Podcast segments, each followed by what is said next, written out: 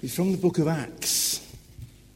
And this, uh, this is a book of the Bible that tells the story of the early church after Jesus has, has lived, has died, and rose again, and, and then uh, ascended up to heaven and left his Holy Spirit to guide and lead the church. And the early church began to grow, but was persecuted. And the great persecution was, uh, well, led perhaps by uh, a man called Saul. And this is an account from Acts chapter 9 about how Saul, the great persecutor, came to faith. Thank you, Derek.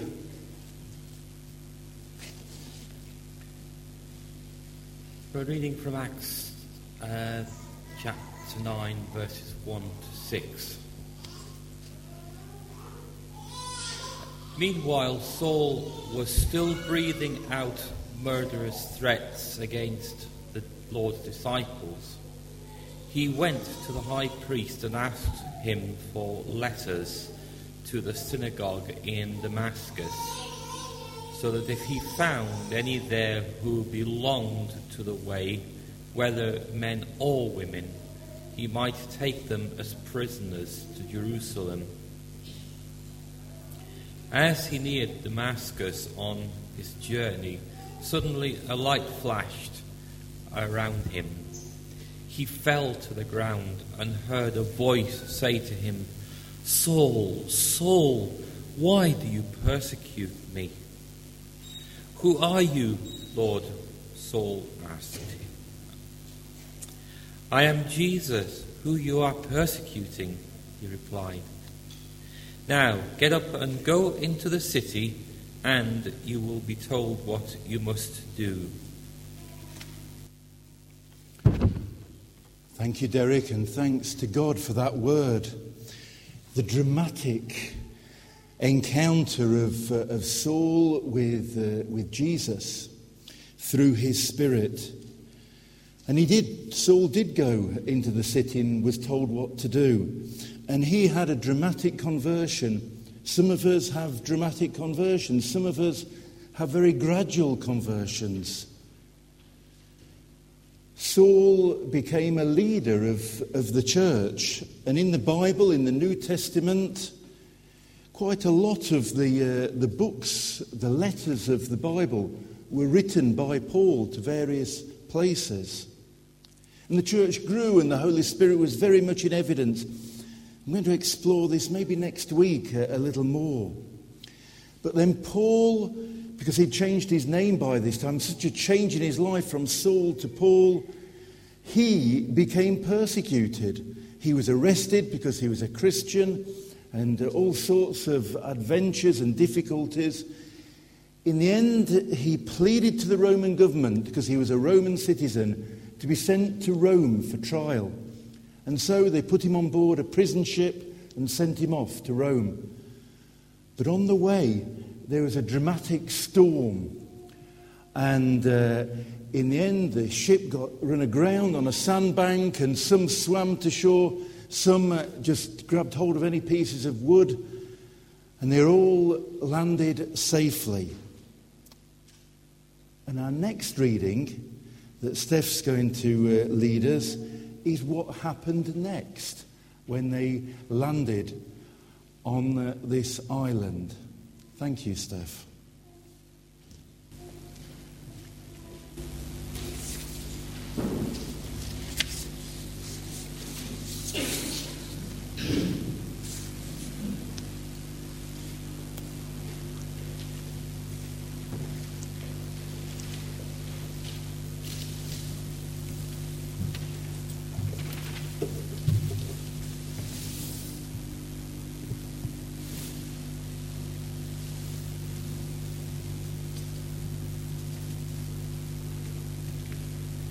This reading is taken from Acts.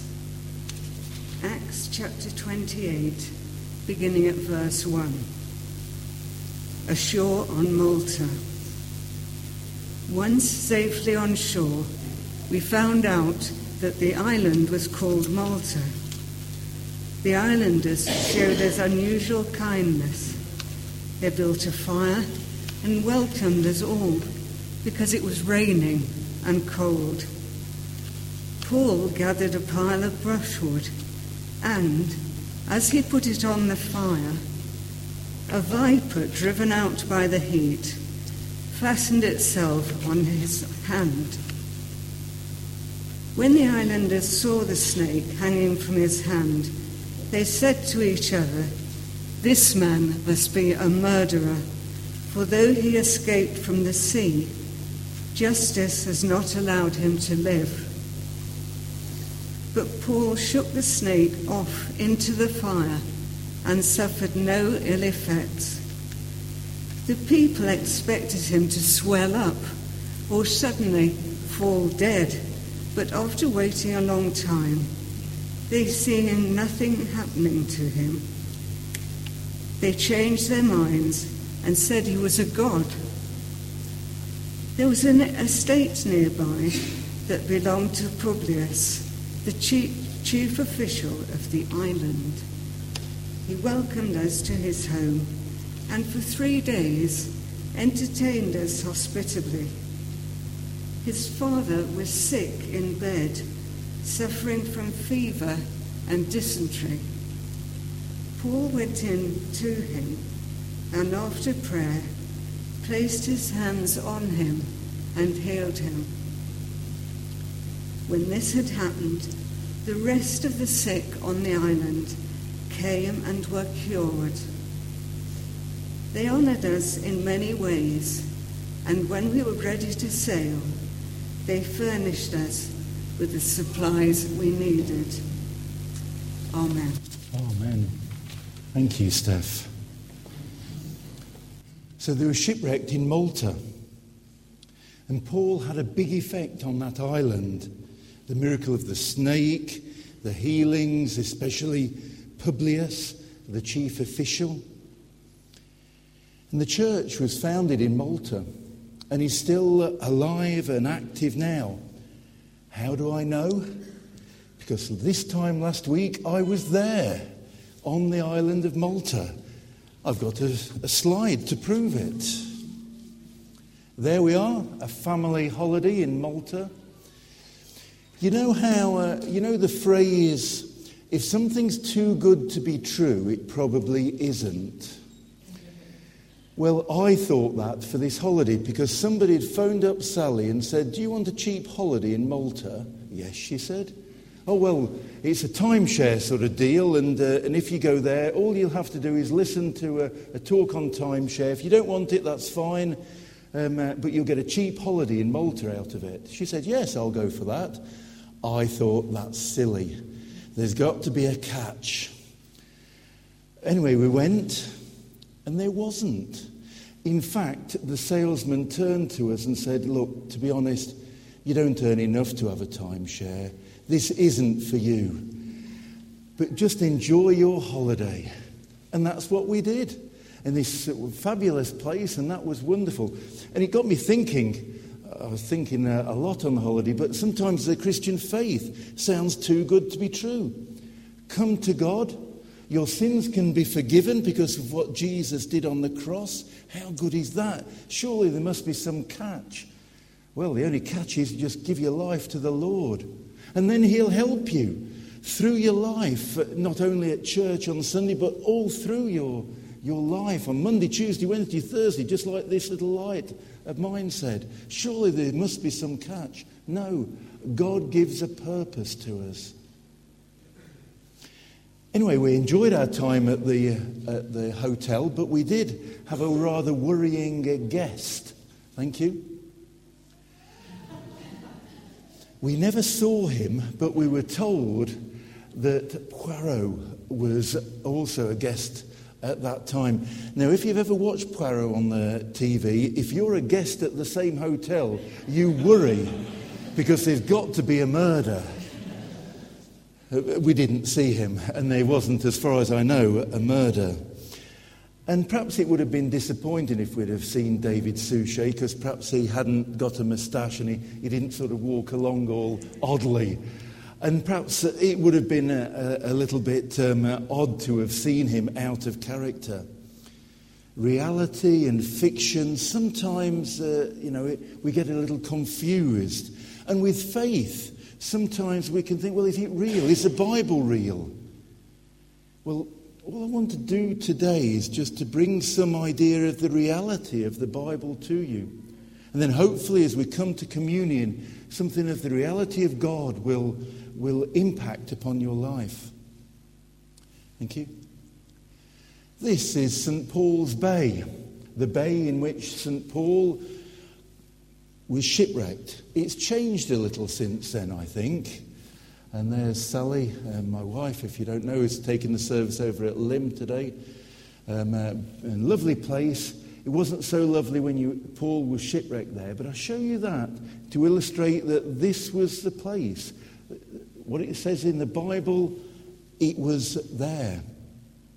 Thank you. And this is the church that was built to remember that uh, time when, uh, when Paul was, uh, was shipwrecked there. And so we went to that church last Sunday, and it was quite an uncomfortable experience for me. As I've said, I didn't know any of the songs apart from the one that we sung earlier, He is Lord, and I was just getting into it when they stopped. And they seemed to just stop they had the odd verse from the odd hymn. And so you're just getting into it and then it stops. So, so if you're visited here and you don't know the songs, I share. I know what it's like. And then it came to communion. Now, I really wanted to take communion there, but I didn't know if I should do or not. And so I didn't. And I felt uncomfortable. Can I say the, the bread and the wine is open to all who love the Lord, and everyone's welcome. You don't need to have, have signed up for anything, but just love the Lord. Nobody welcomed us. And the lady with the hymn book came along and didn't say a word, didn't even look at us, as just put two hymn books on the pew. And there was four of us there, and so we had to go. And, so it wasn't a comfortable experience. But I'm glad that I went because this was the place where Paul crashed. And this was the place, thank you. And they've erected a statue for him. And I hope and I pray that uh, something of the reality of that event rubbed off on me and hopefully on all of us. If you were listening to the reading that Steph read, it was uh, then he got invited to the chief official's house Publius, whose father was ill. And there Paul prayed for him and he, uh, he, he came, became well again. Thank you. Well, if you go to Mdina, and you may have been there, you'll see this cathedral of St. Paul, and that remembers uh, Publius and the event of when um, uh, his father was, was made well, and we, we visited that as well. We only visited two of the 365 churches in Malta. It's a very Christian country, and um, it doesn't always illustrated by the drivers, the standard of driving, but um, and uh, and the, the church was founded because Paul went there and shared about the, the gospel. Paul had a, an impact. Thank you. Some of which is quite strange. St. Paul's mini market. But this really brings to the reality to everyday life. And over the last year and in the next year, we're going to be still continuing on this whole life discipleship that faith is real. Not only on a Sunday, not only um, uh, at special times, but in everyday life. And perhaps this slide illustrates that. And also, thank you. I mean, we got lost at one stage and ended up in something that looked like a refugee camp. And there were all sorts of people dressed differently in sort of African clothing. We found out later it was a Libyan refugee camp. You just get a different perspective sometime and one of the, the people we was talking to said, yeah, Malta's been really affected by Libya. And when we see Libya on the news, we just think it's some faraway country. Lots of people in Malta have lost their, their revenue because they used to trade with Malta. Lots of people from Libya have come to Malta. And, and so you some, see something of the reality of life, the reality of faith. Thank you. And of course, as Dave led us about the, the 9 11 and the reality of that, but also, hopefully, the reality of faith in these difficult times as well as the joyful times. And wasn't it wonderful to hear birthdays and, and uh, celebrations of weddings and blessings and, and opportunities as people go off to university? There's all sorts of part of life. And it's important to remember the reality of faith in that. I was listening to a radio program this morning and a lady was talking about her experiences of 9 11. She was there, not on the, in the Twin Towers, but in a building just next door. And with her was 20 spiritual leaders, including the Archbishop of Canterbury. You may know the story.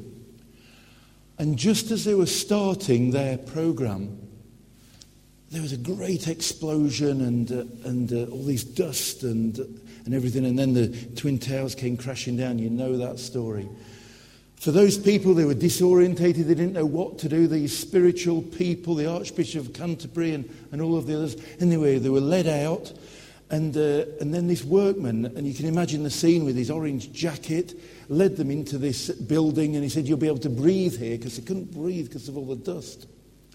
And then this ordinary working man pulled out from his jacket a Bible. And he didn't know who these people were, uh, religious leaders from around the world. He pulled out a Bible and he said, I think we need to hear something from the Word of God. And then he got them all to hold hands. And this ordinary working man led them in prayer because they weren't too sure of what was going on and what the future held. And I thought that was a fantastic story that the Archbishop of Canterbury and other leaders were led in prayer by just an ordinary working man. And that is the reality of faith. And this is a slide just trying to illustrate some of the aspects of the book of Acts in the Bible, all about the early church and their, their difficulties, their joys as they were learning of what it was like to be Christians. And as we now go into a, a hymn and then communion and then just end with a couple of songs. I pray that something of the reality of faith will impact upon each one of us, whatever our lives are like just at the moment and whatever our lives will be like in this coming week. Remember that faith is real and we can bring before God in this time of worship perhaps our concerns, perhaps our joys, and just listen and be led by Him. And maybe those who are going off to university will remember the reality of faith at university. Maybe those who are going through all sorts of different situations will remember the reality of faith.